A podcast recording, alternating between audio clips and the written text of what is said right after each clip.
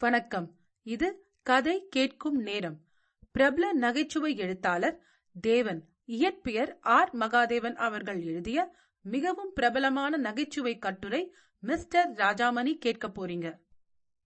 ஒரே ஒரு கட்டுரையினால் ஒரே நாளில் தமிழ்நாடெங்கும் பிரசித்தியாகிவிட்டவர் அல்லது அவருடைய மருமான் மிஸ்டர் ராஜாமணி அவரை பிரசித்திப்படுத்திவிட்டான் என்று கல்கி தேவனை பற்றி ஆயிரத்தி தொள்ளாயிரத்தி முப்பத்தி நான்காம் ஆண்டு விகடன் இதழில் எழுதியிருந்தார்.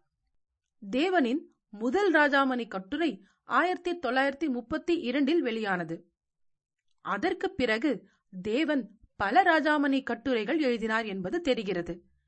அதில் சில ராஜாமணிகள் உங்களுக்காக. சென்ற வியாழனும் வெள்ளியும் எனக்கு தூக்கமே கிடையாது. குழந்தை ராஜாமணியை பார்த்து ஆறு மாதங்கள் ஆகிவிட்டபடியால் உடனே ஓடிப்போய் பார்த்துவிட்டு வந்தாலொழிய மனம் சமாதானம் அடையாது போல் தோன்றிற்று. சனியும் ஞாயிறும் விடுமுறை நாட்களாகையால் வெள்ளிக்கிழமை இரவே சென்னையில் ரயில் ஏறினேன். மறுநாள் விடியற்காலையில் ஒரு சூட்கேசுடன் மதுரை ஜங்ஷனில் இறங்கி நேராக வீட்டை அடைந்தேன். அங்கே நான் முதன் முதலில் பார்த்தவன் ராஜாமணிதான். வாசற்படியில் நின்று கொண்டு சாவதானமாய் தன் அரிசி பற்களை தேய்த்துக் கொண்டிருந்தான். முன்பு பார்த்த பொழுது எப்படி இருந்தானோ அதே போல்தான் இப்பொழுதும் இருக்கிறான். ஒருவேளை சற்று உயர்ந்திருக்கலாமோ என்னவோ? முன்பு இருந்த சுறுசுறுப்பும் கள்ள பார்வையும் பொல்லாத்தனமும் சற்று கூட குறையவில்லை. வாசற்படியில் காலை வைத்தேன். நீ யாரு? என்றான் ராஜாமணி. எனக்கு தூக்கி வாரி போட்டது. ஆனால் நான்கு வயது குழந்தைதானே? என்று மனதை சமாதானம் செய்து கொண்டு என்னை தெரியவில்லையா? என்றேன். யோசனை செய்தான். நோக்கு கும்பகோணமா? என்றான். ஆம் என்றேன். திடீரென்று அவனுக்கு ஞாபகம் வந்துவிட்டது. நீ அம்பி மாமாவா? வந்திக்கியா? என்றான். நான் ஆமாம் என்று பதில் சொல்ல வாயெடுப்பதற்குள் ஒரே பாய்ச்சலா என்னை கட்டி கொண்டு நேக்கு என்ன வாங்கிட்டு வந்திருக்கே மாமா? பட்டியத்தர என்று ஆரம்பித்து விட்டான். சிறிது நேரத்திற்குள் கூடம் தாழ்வாரம் எல்லாம் ரப்பர் யானை குதிரை ஒட்டகம் முதலியவைகளால் நிரம்பின. ராஜாமணி அவைகளை ஒவ்வொன்றாய் ஓட்டி பார்த்துவிட்டு வெளியே சென்றான். சில நிமிஷங்களுக்கெல்லாம் ஐந்தாறு சின்ன பையன்களுடன் உள்ளே நுழைந்தான். அவர்களுக்கு ஒவ்வொன்றையும் பெருமையாய் காட்டி பாத்தியாடா எங்க அம்பி மாமா மெர்ராஸ்ல இருந்து வந்திருக்கா. என்னெல்லாம் வாங்கிட்டு வந்திருக்கா பாருடா என்றான். பிறகுதான் என்னுடன் பேச வந்தான். குழந்தையை நோக்கினேன். அவன் முதன் முதலாக இரண்டு வயதில் எங்கள் ஊருக்கு வந்திருந்த போது விளையாடிய விளையாட்டுகள் என் மனக்கண் முன் ஓடி வந்தன. அப்பொழுது அவன் காலை ஏழு மணி வரையில் தூங்குவான். என் தாயார் அவனை எழுப்புவதற்காக ஆசாமணி எழுந்திருக்கிறாயா? என்று கேட்கும் பொழுது அவன் கண்களை இறுக மூடிக்கொண்டு தூங்கிறேன் அம்மா என்று ராகம் இழுப்பான். சற்று நேரத்திற்கெல்லாம் உள்ளே தோசை வார்க்கும் சப்தம் கேட்டதும் வாரி சுருட்டிக் கொண்டு எழுந்திருப்பான். குண்டு குண்டென்று உள்ளே ஓடி என் தாயார் பின்னால் நின்று பின் கையை கட்டிக்கொண்டு நயமான கெஞ்சின குரலில் பாத்தி தோசை வாக்குறியா? நேக்கு தரியா? என்று கேட்பான். ஒரு சமயம் நாங்கள் சுவாமி மலைக்கு சென்று சுப்பிரமணிய சுவாமிக்கு அபிஷேகம் அர்ச்சனைகள் செய்தோம். குழந்தையை சுவாமி சன்னதியில் தூக்க வேண்டாம் என்று சற்று கீழே விட்டதும் சரசரம் என்று சமீபத்தில் இருந்த நெய் விளக்கிற்கு பிரதட்சணம் செய்து நமஸ்காரம் செய்துவிட்டான்.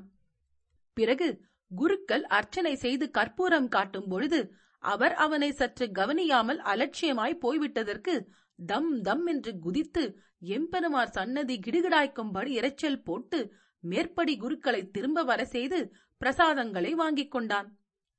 அப்போது நான் குழந்தைக்கு தீர்காயிலும் சிறந்த கல்வி அறிவும் கொடுத்தருளும்படி முருகனை மனமாற வேண்டிக் கொண்டது ஞாபகத்துக்கு வந்தது. அன்று சாயந்தரம் குழந்தையை வெளியில் அழைத்துக் கொண்டு போனேன். அவனுக்கு அந்த ஊரில் தெரியாத இடம் கிடையாது. எனக்கு எல்லாவற்றையும் காட்டிக்கொண்டே வந்தான். ஒரு பெரிய காப்பி ஓட்டலின் வாசலில் வந்து நின்றோம். மாமா நீ கொஞ்சம் காப்பி சாப்பிடேன். வேண்டாம் ராஜா இப்போதான் சாப்பிட்டோம். மாமா கொஞ்சம் பொறம் சாப்பிடு மாமா என்று கையை பற்றி இழுத்தான். என்னடா உபசாரம் பண்ணுகிறாய்? என்றேன். இல்ல நீ சாப்பிட்டா நானும் கொஞ்சம் சாப்பிடலாம்னு தான் என்று உண்மையை சொல்லிவிட்டான். இவனை அழைத்துக் கொண்டு போவதென்றால் எனக்கு சற்று பயந்தான். முன் ஒரு சமயம் இவனுடைய சித்தப்பா இவனை ஓட்டலுக்கு கூட்டிக் கொண்டு போனார். அவர் மிகவும் மதிப்பாய் குழந்தையை பார்த்து எல போய் வேணுங்கிறத சாப்பிடுடா என்றார். குழந்தை பேசாமல் இருந்தான். போடா எல எது எது பிடிக்கிறதோ போய் தின்னுட்டு வாடா என்று வெகு அலட்சியமாய் பேசினார். ராஜாமணிக்கு பொறுக்கவே முடியவில்லை. உள்ளே சென்று ஒவ்வொரு தினிசிலும் ஒவ்வொன்று கேட்டு வாங்கி கடித்து கடித்து கீழே வைத்தான். பில் நிறைய ஆயிற்று.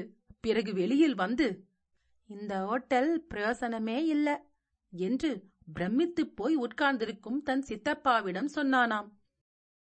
நாங்கள் போய் தலைக்கு ஒரு கப் காப்பி தான் சாப்பிட்டோம். நான் சில்லறை கொடுத்து கொண்டிருக்கும் போது ராஜாமணி சமீபத்தில் போட்டிருந்த ஒரு ஸ்டூலின் மேல் ஏறி நின்று கொண்டு ஓட்டல்காரரை பார்த்து என்ன காப்பி கொடுக்கிறேன் ரொம்ப நன்னாவே இல்லையே.